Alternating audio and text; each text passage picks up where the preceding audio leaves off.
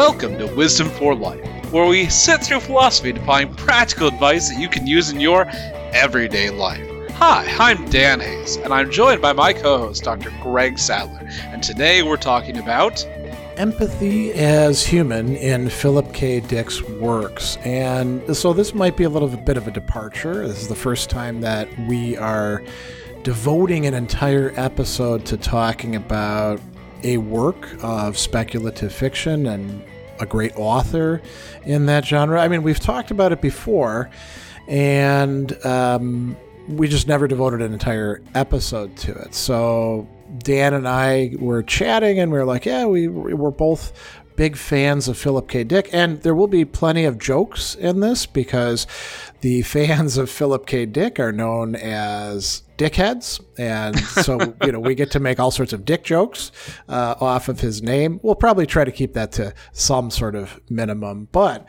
we're both yeah, huge fans. Some chode like level. Yeah, exactly.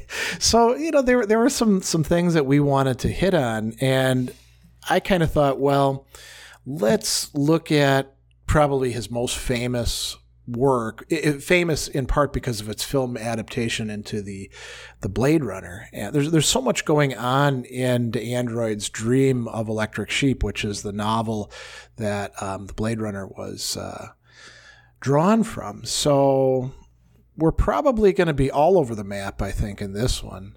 Um, what do you There's, think? It's just such a plethora of different uh, topics and you know rabbit trails to go down for us. That's right. So we're going to have to resist going down into rabbit holes and never coming out, or going further and further into like a labyrinth of rabbit mm-hmm. holes.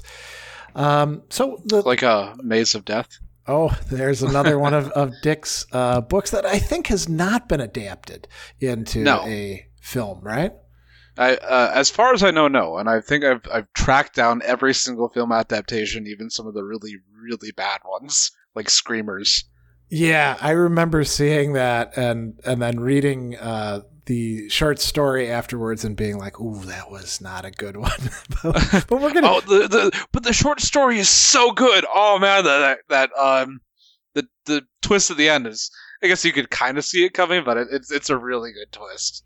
He's good at, at doing that. This is a little bit off topic, but yeah. Dick Dick rivals O. Henry, who was the master of the twist in literature. Um, he probably, in, at least in his short stories, I, I, don't know if we can say that about his novels so much. They don't usually end with like a, a little zinger or something. Yeah, but like a lot of the short stories, yes, definitely. Like it's it's hard. Like I love his novels, but there's something that's about like maybe it's just the editing process of yeah. the short stories that really keep the the idea in a, a really short. is like okay, you know, it's like making a, a TV show um, that's you know has to be 22 minutes. Okay, you're cutting all the cruff. Right, right, yeah.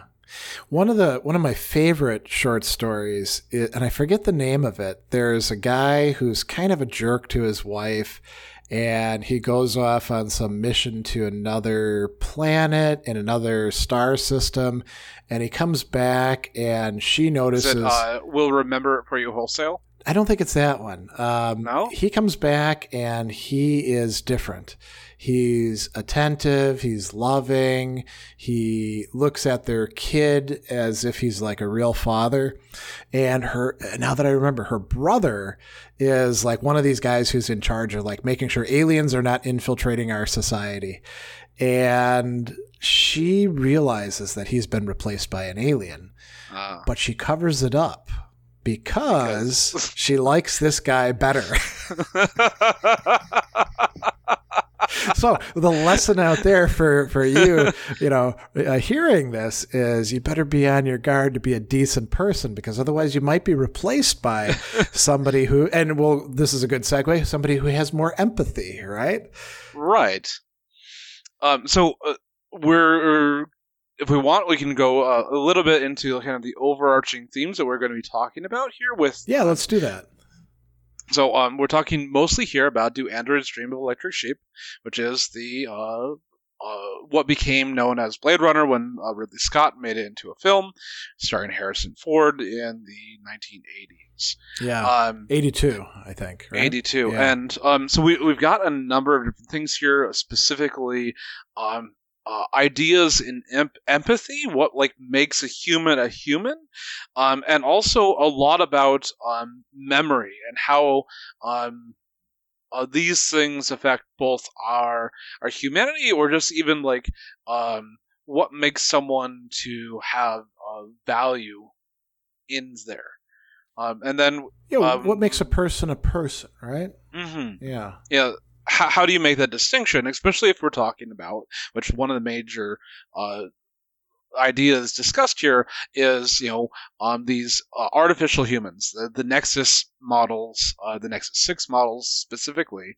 um, here of these from the i guess in the movie it's the tyrell corporation and i forget what the the, The version the Rosen Corporation. Rosen, right. Yeah, I'd forgotten that it was a different corporation. There's so many, uh, we're going to get to this in a bit, but there's so many divergences between the movie and the book, a lot of which seem to be kind of unnecessary. So Mm-hmm. instead of it being androids, it's replicants. Instead of it being um, bounty hunters, it's blade runners, you know? Mhm. So. um, as, as well as like you know whole big areas like mercerism that is absolutely cut out. Uh, uh, you know, Rick Deckard actually has a wife in the, the book where he's not. But like, let, us get to the themes first, and we can Well, before dig that, into though, that. let's let's talk about Dick, um, because Okay. you can Yeah, yeah. you can never get enough talking about Dick, right? Oh yeah, I love Dick.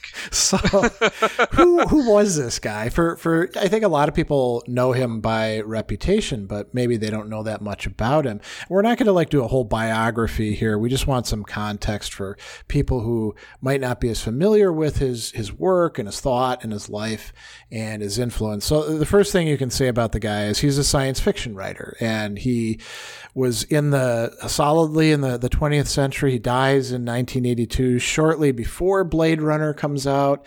Um, but he he was very prolific. He wrote you know dozens of novels, short stories. Lived most of his life in California. Um, that's where a lot of the stories are actually set. And um, I will point out that he wrote what are called realistic novels as well. But the poor guy got pigeonholed as a sci-fi writer. So these realistic novels, like um, Milton Lumky territory, they, they nobody would publish them, and they've been subsequently published. As, as a matter of fact, he had kind of a hard life, uh, Philip K. Dick. Um, very colorful, um, kind of tragic. Married five times a lot of strained relationships, uh, did a lot of drugs over the course of his life, which doesn't really help things out. As a matter of fact, he uh, he had a connection with Ursula K. Le Guin. They actually went to high school together, but didn't know each other at the time. And they did like get connected later. And she was like, "I don't want you visiting my house because I don't want to. I don't want my kids seeing all this drug use, and you're kind of erratic." So. So there's that side. Um, I did just Oh, go ahead. to uh, interject. Um, yeah, one of the things that really that brought it home is that the the epilogue or like the the, the afterword for um Mm. Scanner uh, Darkly. the Scanner Darkly Yeah, yeah. talks about one his experience and how it has made his life worse as well as it runs through a uh, a list of the people that he's been close to who have either died or have been severely crippled due to their drug use. And so it's really sobering, um, especially because the, the major themes of that book are all about drug use to the point of um, becoming unmoored from reality. Yeah, you know, another theme that fits in there that connects up with uh, the android's dream of electric sheep. He talks about the drug user um, for this this drug, and I forget the name of it, um, becoming almost like an insect, a mere stimulus response machine, which is what we're seeing the um, androids being reduced to as well. The question is, are they? Yeah, yeah. So you know, he, there's there's a huge book that um, I actually have a, a copy of. It's so it's so big. It's probably about like four pounds. The exegesis of Philip K. Dick, and you know you can read your way through it and find out what was going on in his head. I don't I don't find it particularly helpful for the android's dream of electric sheep necessarily, but um, it's it's interesting that he spent so much time on that project trying to make sense out of this spiritual experience that he had, and clearly the things that he was writing were not just to make money, which he didn't do an awful lot of, and or to get fame, which again didn't get a lot of in his lifetime, unfortunately. Um, he was he was like kind of doing philosophical work through his literature. Absolutely. I mean, I think that's like the reason why both of us are kind of enthralled by his mm. writings, and the reason that we are even bringing this up here. And so, like, there's lots of sci-fi writers that, out there that I think we both enjoy, but it's not something that, like, oh yeah, I definitely have to, you know, dig into the philosophical ideas that are in a lot of these books because they're usually pretty, you know, bereft of of something significantly diff- uh, deep, yeah, as well as yeah. something that is um, novel and it feels like Dick really, you know, explored areas that were um, novel to the world experience, at least written.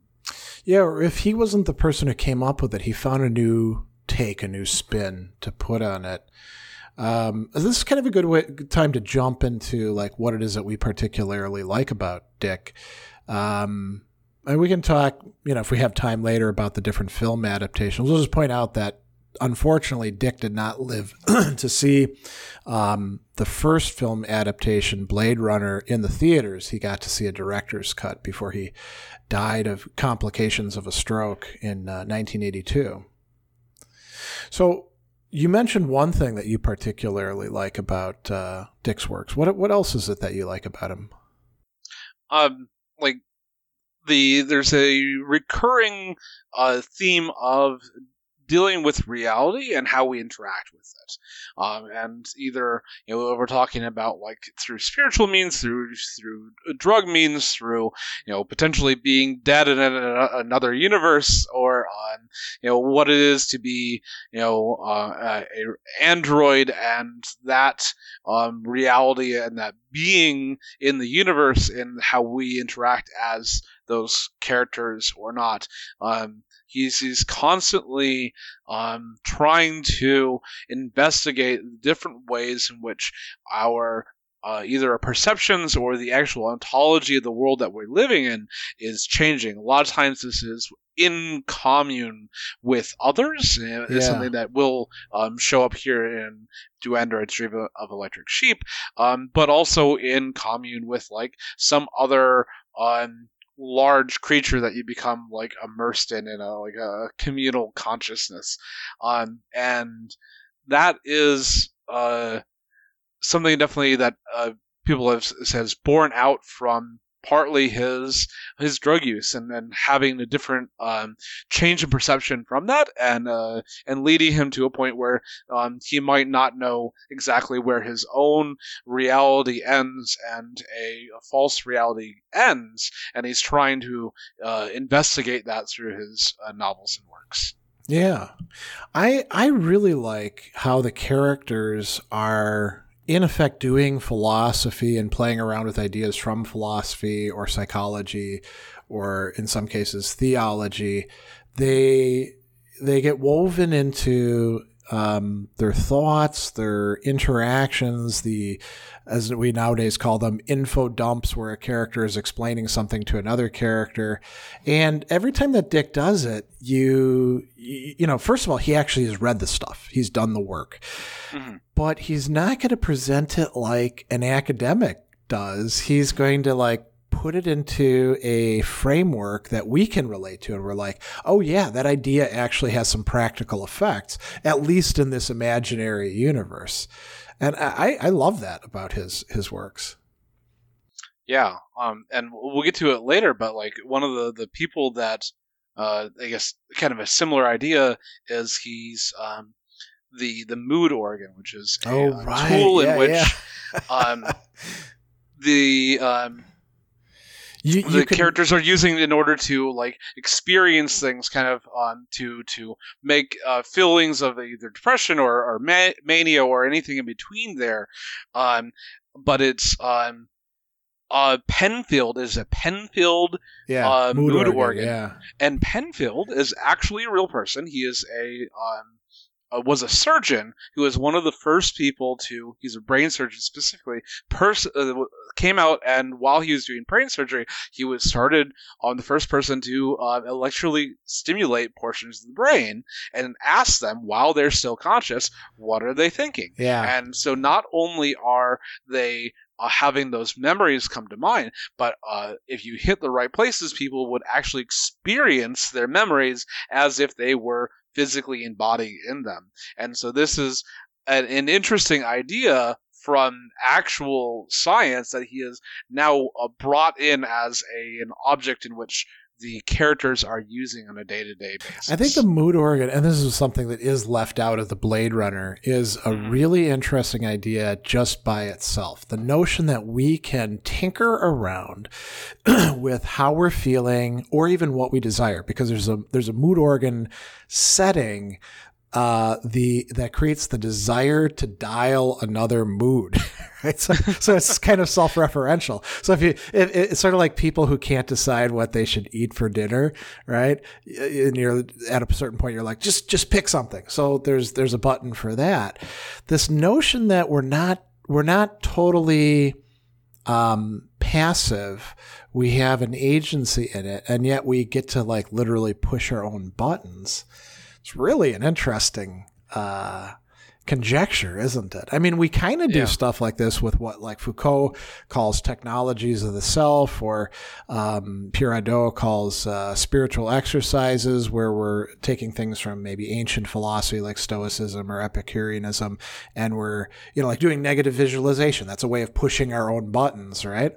Um, but this is a mechanical means for it, and there's like a catalog in the book that um, Erin, uh, uh, Rick Deckard's wife, is paging through to figure out what she wants to dial up next.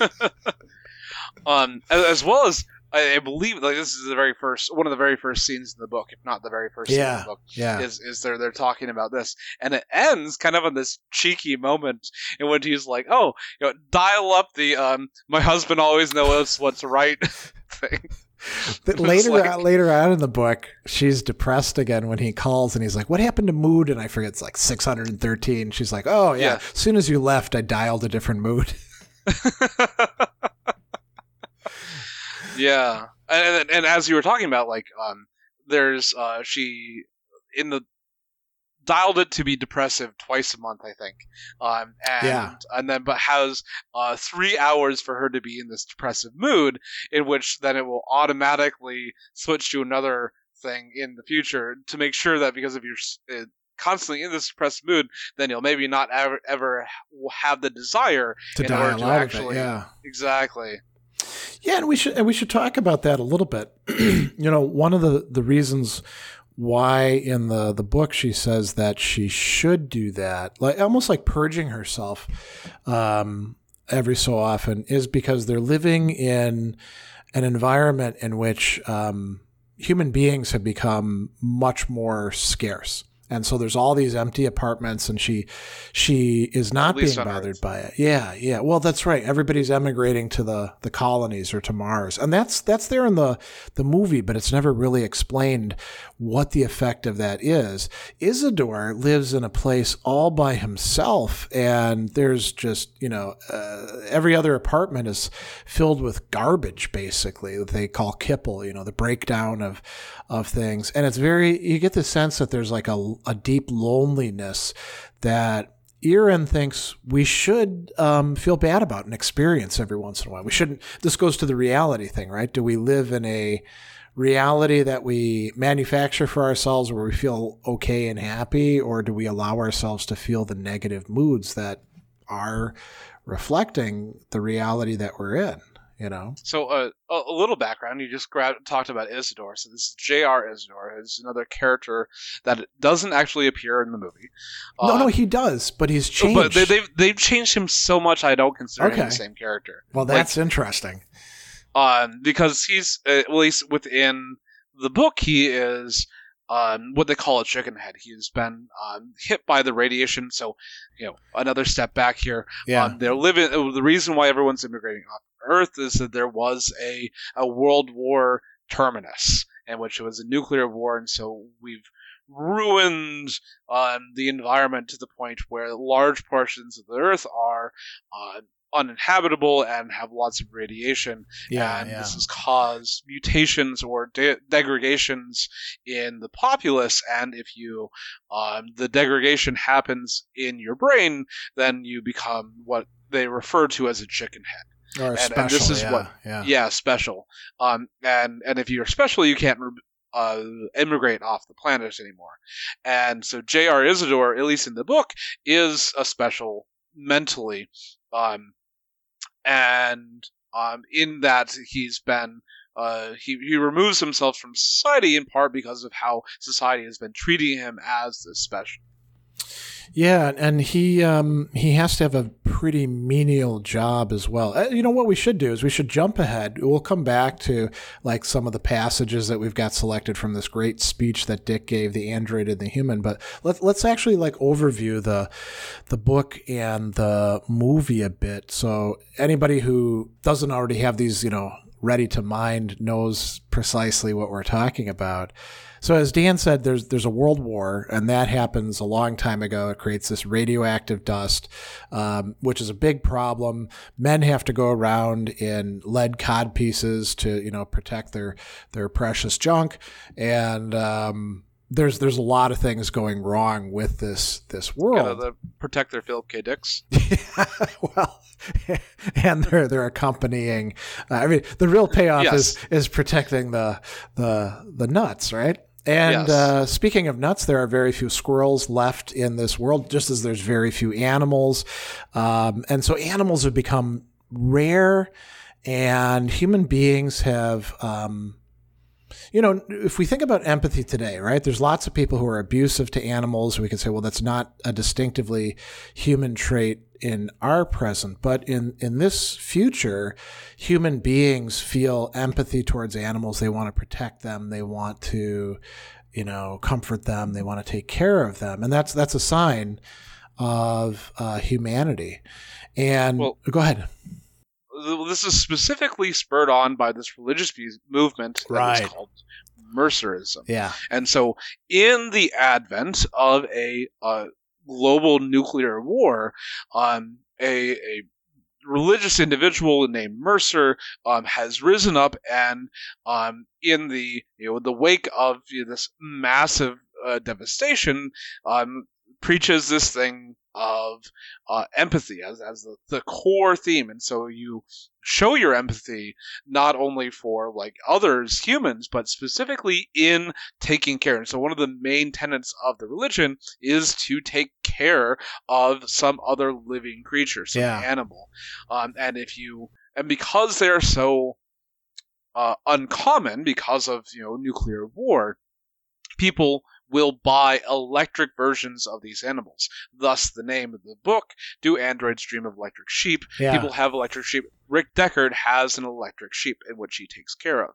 And so, not only is um, and then the other major tenet of this uh, religion is also to use this mood organ that we were talking about earlier in order to share these empathetic feelings Well, with everyone else. There, it's the empathy box, though. Mm. So you you, Oh, you yeah, like they're- they're grab both close, yeah. handles and and Uh, and yeah, you, you you share fusion is what they call it. Mhm. Um, and it's not just mood. You like, I mean, what is this? Is this a hallucination? Is this participating in Mercer's memories? I mean, it, it I, I think I think it's it's, it's both, both because uh, like another tenet of the religion is put forward is to um, physically feel. Uh, so uh, Mercer has this either like Sisyphean and or kind of Christ-like thing where he walks up this hill and he's pelted by stones, and at the, at the top of the hill he dies. And Yeah. so this idea is to like uh, with this empathy box, you grab both things, and you are physically feeling um, not only just like the the straight like visual and perceptual feelings, but you're feeling being pelted with stones, and that's to to create a, a greater um, empathetic connection with um, this this uh, individual as well as everyone else around you. and it seems to work, you know, quite well. Um, so Unfortunately, it's oh, go ahead. fraud. Well, eh, yes and no. I mean, uh, it's interesting in the book. So there, there's this big revelation that um, happens uh, short, maybe like three quarters of the way through the book, Yeah. where that Dan's referring to, where Mercer was actually an actor and it was filmed, and you can see the set things behind him. And this Buster Friendly reveals it on the air. Um, Buster Friendly's been around for decades. He's a like a a, a TV host. yeah, and and he might be an android himself, for all we know. Um, But the the main going back to kind of like an overview of the story, the main conflict in here is Right. that Rick Deckard is a bounty hunter in the book, otherwise known as a Blade Runner in the movie, in which his job is to um, hunt down and find these replicants who have returned to Earth after being um, you know slave labor basically and and uh, in the throwing over their yeah. masters out in the colonies to come uh, and hide out on Earth. Yeah, and so it's illegal for them to be present on Earth. And they're all like the top of the line. They're Nexus Sixes who have the best brains and, and, and you know, the best Lots of- reflexes. Yeah. And so, um, going back to the Mercerism thing, Mercerism says it's okay to kill the killers. And the, Right. and the androids are the killers in part because they um, they do kill human beings, but they also lack empathy for animals and for each other. They don't they don't uh, they don't have that response that human beings do. Or at least they are purported to Yeah. have lack of empathy. Well, in the book, it's it's hard to argue that any of them do in fact possess empathy. I was thinking besides um, Rachael. But yes, uh, at least in the book, they're they're all very, you know, uh, what is it? Um, schizoid is how they're described. Yeah, a, a psychiatric category that we don't really use that much today, but was very common when Dick was writing this in, in the 70s and the 80s to talk about people being schizoid, meaning that they had a, a flattened affect. They didn't, um, how would you say, value things the way that the rest of us do, you know? Looked at things kind of very cold and, Right, and logical without, you know, a, a strong empathetic response in any way. Yeah. So um, one of the things to keep going on with, with this that, that comes up that'll lead us into um, talking about uh, the empathy thing itself is there's a test that has been developed to ferret out who's an android and who's a human being. And it's called the, the Voight-Kampff test. And if you've ever seen the movie, there's Oh. like, you know, that there's that bladder thing kind of sucking and you're mm-hmm. focusing on the person's eye. It's it's not quite so creepy in the book. and and the, the one of the issues with the movie is that it doesn't really explicitly say what is going on. It's kind of Right. it would help if you read the book to know what the heck is going on here with the Voight-Kampff test. And uh but yeah, it's the main thing here is uh, it's administered and it's asking a number of questions or trying to um, elicit a uh, empathetic emotional response. Um, and it's looking for specifically um, autonomic responses. So that's Yeah. why one of the reasons that they're looking like really closely at the eye to see like you know your um the automatic uh how much your pupil dilates or That's right. Yeah, yeah. And then there was one other thing as well. Uh, was it skin stuff, or I, I don't Yeah. remember exactly how it works, but there's two inputs, and androids fail when being asked these questions. Although the, the, the book begins with, and again, the movie doesn't convey this that well. Um, the book begins with worries about whether the test is accurate or not. So Deckard uh, is going over to the Rosen Corporation where he meets Rachael Rosen, who's you know played by Sean Young in the movie, and he's he's supposed to like check out some of these new androids with the test, and the guy in charge says, "Hey, uh, do it on her. She's a human being. I want to make sure that we don't get a uh, false positive." And then um, well, she does test positive uh, for being an android. And then um, Elgin, I think his name is, says, Oh, well, see, your test doesn't work because she's a human being. She was just raised out there in outer space. And that's why, you know, she doesn't have the normal emotional reaction. So you're going to, you know, you're likely to be killing some, some human beings who don't have the right reactions. And this is a real worry, right? You know, mm-hmm. who, who counts, who doesn't.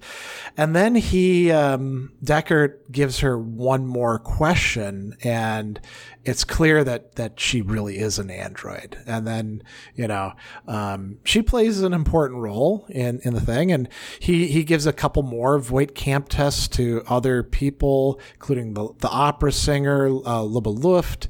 Um, he also gives it to himself, and yeah.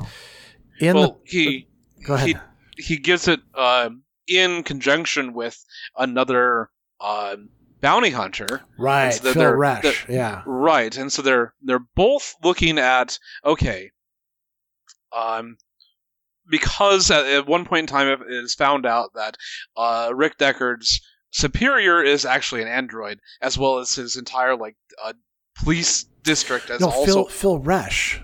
Uh, Rick Deckard um, is being tricked. remember, uh, Phil Resch is the one who's at the fake police station. Oh, I've I've messed that it's up. Easy, it's easy to conflate them. I think. Yeah. Yeah. So, but the main issue is there. It's been found out that there is a, whole police station that was totally on android all, infested. All, exactly. Yeah. Um, and so they're like, "Well, how do we know that we're not ones?" like, especially after we've already talked about uh, Rachael Rosen, who um believes that she is a human, even though that she is not. Although later we find out she doesn't, right? Um, that she's like, I mean, it, it's unclear. Maybe she's being given like new resets and new memories each time, but she sleeps with the bounty hunters, gets them to feel empathy towards her, and then they can't do their jobs anymore. Except for Phil Resch, who she said yeah, was a, was a kooky guy, you know. Although it's very interesting if you're looking at Phil Resch because, um, like Rick Deckard, um, Phil's uh, like his connection to his electric sheep is rather muted. Like yeah, he, he's yeah. he's not so like into it. Like he does it because it is expected um for someone to have an animal and do it. Whereas Phil Resch, he has a squirrel and he adores his squirrel. He gushes about his squirrel. He like the the empathy yeah. comes easy for him for this squirrel, but on in response to uh, the androids, uh, he has zero qualms about killing them, whereas Rick Deckard has. He begins like, to have qualms, yeah. Yeah. Uh, yeah, and and, and, and, and, and so Resch likes killing them. That's right. part of what's different. Yeah. So it's almost right. the opposite of empathy, right?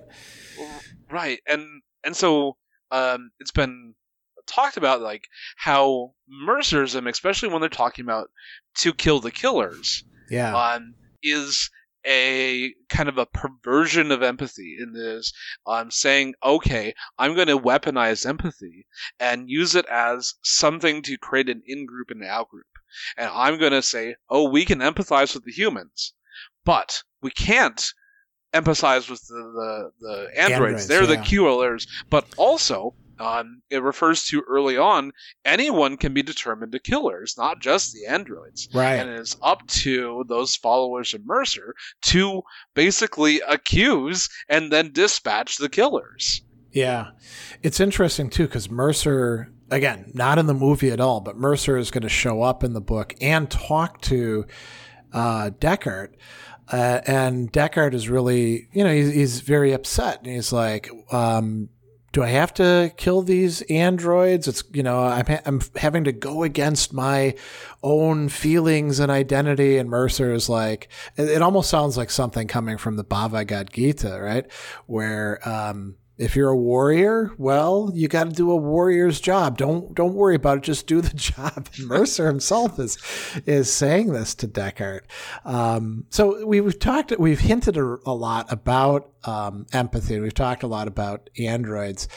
Um, Dick actually has this great talk called The Android and the Human that we wanted to hit on. Well, what distinguishes androids and humans? So he tells us that um, our world, and I think, I mean, this is even more the case now.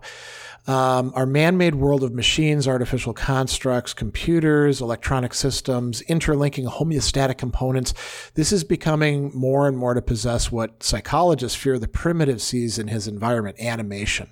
In a very real sense, he says, our environment is becoming alive, or at least quasi alive, and in ways specifically, fundamentally, here's the key word, analogous to ourselves. Machines are becoming more human, so to speak.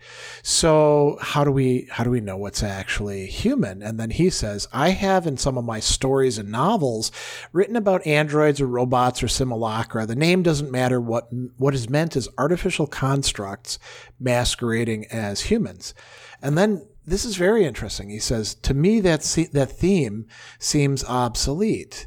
The constructs don't mimic humans. They are, in many deep ways, already human actually human already. They're not trying to fool us. They merely follow lines we follow in order that they too may overcome such common problems as the breakdown of vital parts, loss of power source, attack by foes such as storms, short, circuits. And I'm sure any one of us here can testify a short circuit, especially in our power supply, can ruin our entire day and make us utterly unable to get to our daily job or once at the office, useless as far as doing the work set on our desk. So he's saying that we're at least at that that time that he's writing um, and talking, we're reaching the point where it's not about just imitation. They're becoming like us. They're not just pretending to be us. There's there's lines that are being crossed in a way, right? Right. And so this goes back to um, when uh, Deckard and uh, remind me of the other uh, bounty hunter. Oh, Phil Resch, yeah. yeah. Phil Resch are are talking and they're giving each other the like contest to make sure that they're not yeah. androids are themselves. Is that you know at this point in time, um, that they have this discussion about um, is it okay to extend empathy to the androids. And they say, like, no, no, we have to have this distinction. There has to be this line. We are the thing that holds that line between us. Yeah. Um, that is their job. And um, the question is, why? Why do they have to be this line? Why does there have to, as as these things progress closer and closer to us? Yeah. Why can't we extend that empathy to these new things? You know, and there's a couple points in the book where the androids actually they, they talk kind of bitterly about like you humans, you view us as like not even worth what a cockroach is. I mean, they don't use exactly that word. I, I forget exactly what they say, but um, there's this sense that maybe this conflict doesn't have to to be there. You know, right? Now, he, he goes on in the, the thing and he says, in the field of abnormal psychology, the schizoid personality structure is well defined. There's a con- continual paucity or lack of feeling. The person thinks rather than feels his way through life. And then he says, there's a certain parallel between what I call the android personality and the schizoid. Both have a mechanical reflex quality. And then he says another quality of the android mind is the inability to make exceptions. Perhaps this is the essence of it the failure to drop a response when it fails to accomplish results, but rather to repeat it over and over again. Lower life forms are skillful in offering the same response continually, as are flashlights. And then he says, Let me now express another element that strikes me as an essential key, revealing the authentically human. It's not only an intrinsic property of the organism, but the situation in which it finds itself. That which happens to it, that which it is confronted by, pierced by, and must deal with, certain agonizing situations create on the spot a human where a moment before there was only, as the Bible says, clay. Possibly the difference between what I call the android mentality and the human is that the latter passed through something the former did not, or at least it passed through it and responded differently, changed, altered what it did, and hence what it was it became. Now, so this raises a lot of really interesting questions I, I, think, about this book and what happens in it. Because, so if we've got these three ways of identifying um, the android. It's got a mechanical reflex quality. It it has an inability to make exceptions, and it it kind of just sticks to its programming rather than becoming something new, something something bigger. Well, that seems to apply to a hell of a lot of humans, doesn't it? So that's that's kind of scary to think about. On the other hand, are there any Android characters who escape their programming? You know? Are we talking in this book or in, in other? So in this Media. book, the ans- I think the answer is no. But I Right. think in other Dick stories, the answer is yes. Or even the um, if we go to the the film adaptations, you know, especially Mm. like um, within Blade Runner, uh, definitely Right. see that a bit with um, the Rachael character, Yeah, yeah. um, and and also the question of is um, Deckard actually a, a replicant himself? That becomes much less known. It's Yeah. more mired in like is he or not, um, and then even. In, um, in the movie, though, what about Roy Beatty at the end? oh yes, He, he, he saves Deckard's life, hmm giving him his life back, gives that wonderful speech that apparently Rutger Hauer made up. Well, I think the, the the main thing that he made up was just that final line, the um all lost like tears in the rain. Okay. the, rest of that was Was You know, was like- part was part of the script. yeah, was it like uh, battleships on the, the um uh belt of Orion yeah, or something? exactly. like that. Yeah, Um, and it's it's a beautiful little thing and a very um apropos. Uh, it's it's very much like showing this this growth of these characters and like you know they're they're trying to okay. live their lives and they're at, and at, the, at least at the very end here yeah, uh, yeah. he, he says like I, I, he's basically having empathy and saying like i'm gonna let you live in this regard and it uh, results in his own death Yeah, and that is empathy in the way that Dick means it. So we should jump into talking about empathy. We've we've used this word a lot. yeah It, the first thing we got to say is there is no one single take on what empathy is. There's no consensus, whether in the present or historically. So it's kind of a slippery word. You know, it means a lot of different things. Um, sometimes people will confuse it with or distinguish it against um, a whole bunch of other moral vocabulary words like mercy or pity or compassion, sympathy, emotional contagion, emotional intelligence. And so there's there's no one single way of parsing all of these together. And if you ask different people like, well, how many different kinds of empathy are, are there? You're going to get different answers. Some people say there's two, some people will say there's four. Some people will, will distinguish even even more. Um, psychology today has this nice little thing. Empathy is the ability to recognize, understand, and share the thoughts and feelings of another person, animal, or fictional character. We can empathize with Rick Deckard or with Rachael Rosen. Um, and I think that's kind of right, but I don't know that that's exactly what Dick thinks. I mean, sharing the thoughts, mm, it's more about like being able to respond to the feelings, you know, of, Yeah, I- of others. i like the idea of um, appropriation appropriation of one's uh, uh, of another's desires as well Mm. as and so like bringing these things into yourself yeah, uh, yeah.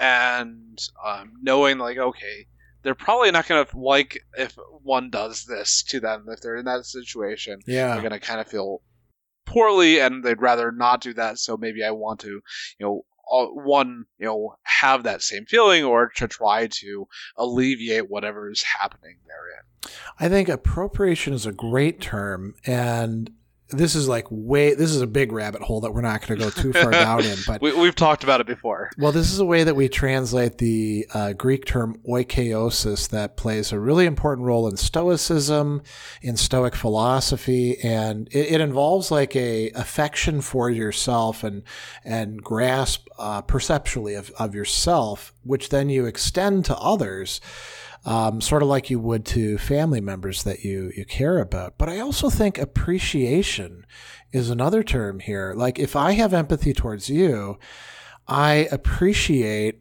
what it is that you think, feel, how you view a situation. so you know, Deckard talks about like predator and prey and says, well, a predator can't really have too much empathy because then it would realize its prey wants to stay alive, you know. Um, but he has, I mean, he, he he's got something like that developing for these androids. Yeah, and that, that's uh, continue on with the spider analogy. He, he, they're oh. making this things about like um, mm. predators as these uh, solo um, individuals that go around and so they're they're not social creatures yeah. and thus that's the reason why they they get to this this like lack of empathy thing but any creature in which lives in social groups has to develop empathy and so yeah. Is, you know uh, one of our, our favorite topics that we think about is as us humans we are social primates that is one of the main ways that we interact with the world and how we developed as a species and yeah. that is has a very strong impact on how we see the world world. Now, spiders are an interesting topic for, for three reasons. One is there are spiders who are not only, you could say, non empathetic towards their normal prey, there are spiders who prey on other spiders, who actually go over to their webs and like pull on the web to simulate another kind of insect. And when that spider comes down, then the, the hunting spider jumps on it and, and, and eats it, right? So that's, that's one extreme. But we also do seem to have social spiders, right? We have those spiders that make those vast webs together. Um, and so I don't know. I, am kind of conflicted about this spider example. And then we have a spider, of course, in the story who is the subject of the androids um, torturing it effectively, Malice. right? Yeah, yeah. And, and it, it, it's one of the reasons why J.R. Isidore, uh, I would say, uh, betrays them because he was kind of working with them to a certain extent. But he, he watches as Pris on one of the androids right. uh, slowly pulls off its legs and says like can it walk with only four and he is absolutely beside himself in watching her commit this act of cruelty to such a small creature yeah. And then Roy actually, he's like, it's not moving. So we'll light a, a match and, you know, put it right the spider and then the spider takes off. so there's additional cruelty on top of that. Yeah, this is definitely well, the, one of the big differences between the book and the movie is that the in the uh, the book uh, over and over and over again, the, the androids are really shown to uh, like strongly lack this empathy and they lack empathy towards each other too. I mean, that's that's something that comes up as an android will sell out another android, and and they say that the characters themselves, like Roy Baty, um, when Isidore is choosing to protect them, um, the three androids that are staying with him are like, "Wow, you know." We wouldn't do this for each other. this guy, look at this guy, you know, and uh, of course, then they they as Dan just said they ruin it by um, torturing the poor little spider. Um, right. So uh, coming back to empathy, you know, before we get into you know looking at how it figured into the book itself um, some people want to make a distinction between you know cognitive and emotional empathy where it's like cognitive you, you can like place yourself in the other person's position. You can like think about what life would be like for them, and then you can respond. I guess you can reason it through properly, and then emotional empathy is where you actually feel caring, or um, where you. It, I mean, the book has a really great thing. Um, you you. Um, feel joy at others' joy. You feel suffering at others' suffering. And um, I mean, this is like Aristotle talking about friendship, where he ma- he actually makes that in his Nicomachean Ethics one of the hallmarks of friendship. That if you're friends with somebody, really friends with them, you feel good about them feeling good. You feel bad about them feeling bad. You know.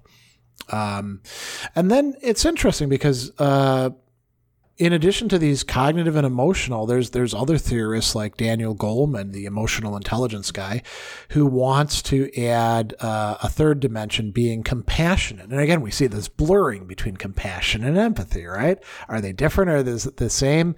And so, being compassionate would be like when you have both cognitive and emotional empathy, and then you do stuff. You actually so it might we might instead of calling it compassionate, we might call it like action oriented. You do things that are empathetic or you're you do empathy towards the other person you know Like you see somebody crying at their desk in the workplace, right?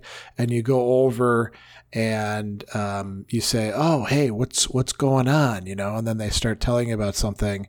Um, now, of course, this could get you in trouble in some workplaces, but you put your hand on their shoulder. You know, you say, hey, "It's going to be okay." That might be what compassionate empathy looks like. Although, interestingly, and one of the themes that is explored here in the book is the difference between performative empathy and actual like actually feeling that. And so we see this with Deckard, where he's kind of more performative with his uh, care of the sheep, um, versus others like um, with the, the squirrel and yeah, how, yeah. uh, as we talked about earlier. I won't go Do into you think? Do you think? I mean, uh, it just occurred to me. So Deckard has a, a wife in the book that he doesn't have in, in the Blade Runner.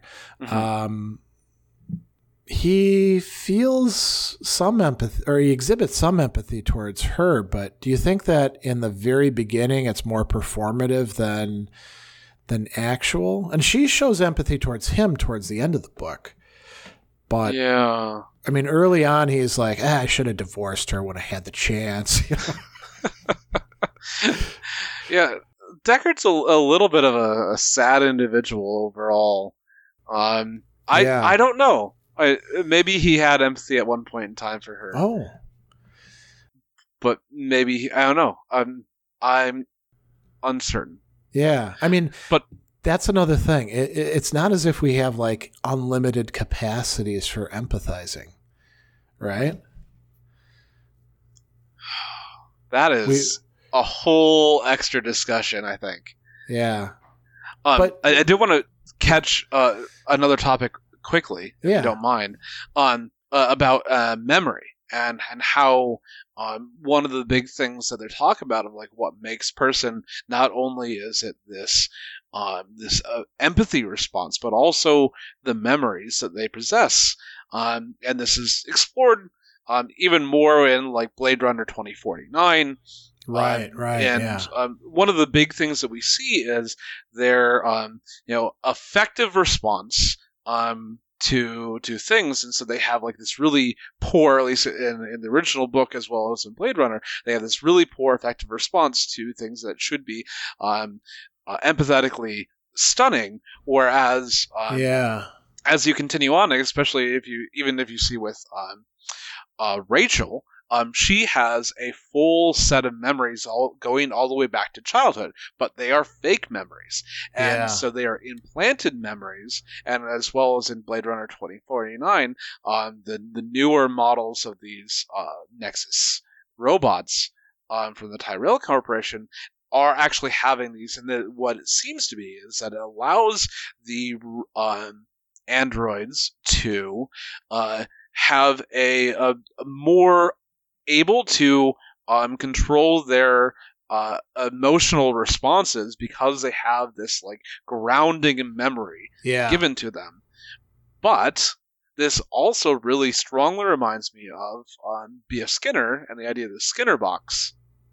Interesting. uh, so you got to explain that a bit for our audience. I. Yeah. Um, and so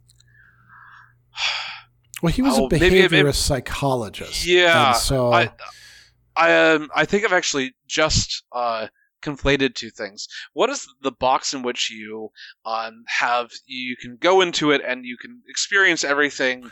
oh, I'm- that's the experience machine. Ex- ex- Uh, Robert Exactly, I'm sorry. yeah. Well, uh, yeah, I mean, I can see connections to both, though. Mhm. Um, I mean, Skinner's basic idea was operant conditioning that you would. Um, I mean, he, he kind of thought like people are basically meat robots, you know. Mhm. Um, so you got that on the one side, and then the experience machine, which we talked about in, in previous episodes. We were talking about thought experiments. yes, It, it's a machine you go inside and you pre-program it, and it gives you like super lifelike experiences to the point where you don't know that you're not really experiencing it, and you can set it for like you know two years, and then it, it uh, something dings and you leave it, or whatever, right, or whatever thing you want. So the androids are basically it's as if they've been brought up in an experience machine, right? Which is Exactly. also like a stimulus response thing because it's supposed to produce certain emotional effects. Right, because you're you're basically by creating this whole series of memories, you are creating a expected output from inputs, which is definitely the Right. Skinner box. Yeah, yeah. But um, Nozick uh, and the Experience Machine um, also very much explored in other books, especially We Can Remember It For You Wholesale, which turns into um, Total Recall. right, right. Um, yeah. um, is uh, this exactly the, the whole idea that we we've now made these new androids that actually have these full memories. Is that what makes someone human? Um, and that because at least within Blade Runner 2049, these uh, new androids are much closer to humans than in, at least in the original one, and and they're closer to how they're portrayed as Rachael in Blade Runner. I mean, if we have to depend on memories being really, really true in order for us to be human, we're all screwed because our memories of things are very much like, you know, we call them confabulations, right? Uh, uh, in a lot of cases. Um, even when people have traumatic memories, which is preserving something that, you know, they might choose to forget otherwise, there's still some distortion going on. Um, it's interesting too that in the book, human beings are said you can't really implant fake memories in them like you can in an android because it it um, screws them up. Um, whereas it it works out well for for androids. Yeah. Um. Any last thoughts before we go through our? You know, uh, in the movie, I, I kind of like that thing that you pointed out that Rachael, she's not Rachael Rosen, she'd be Rachael Tyrell then, right? Mhm. Um, she does seem to develop, um, which shouldn't be happening. Possible. Yeah, Yeah. yeah, So in a way, the the movie is a little bit more optimistic about um, Android's capacity to develop. I mean, she she clearly has empathy for Deckard in the movie. Um, although she doesn't in the book, she she reveals that. I mean, she sleeps with him. Yeah, but it's a Um, ruse. Exactly. Yeah. Yeah. I think uh, there's a. Um, we only talked on, on the Kipple a little bit, but there's definitely this connection between both the um, empathy and as a building up versus Yeah. um, the, the- killers, which are entropy, which Yeah. are breaking down things, um, and that's a, another nice um, juxtaposition that I think uh, I would love to talk about at another time. Yeah, and Mercer is right at the heart of it because in the discussion of Kipple and the tomb world and breakdown and all that, um, Mercer is is viewed as the exception to this world that's just in in collapse. So yeah, that's Right. a, that's a great uh, theme, I would say. Yeah. Yeah. So, apropos, we leave you today with the words of Philip K. Dick. Our flight must be not only to the stars, but into the nature of our own beings, because it is not merely where we go, but what we are as we make our pilgrimage there. Our natures will be going there too.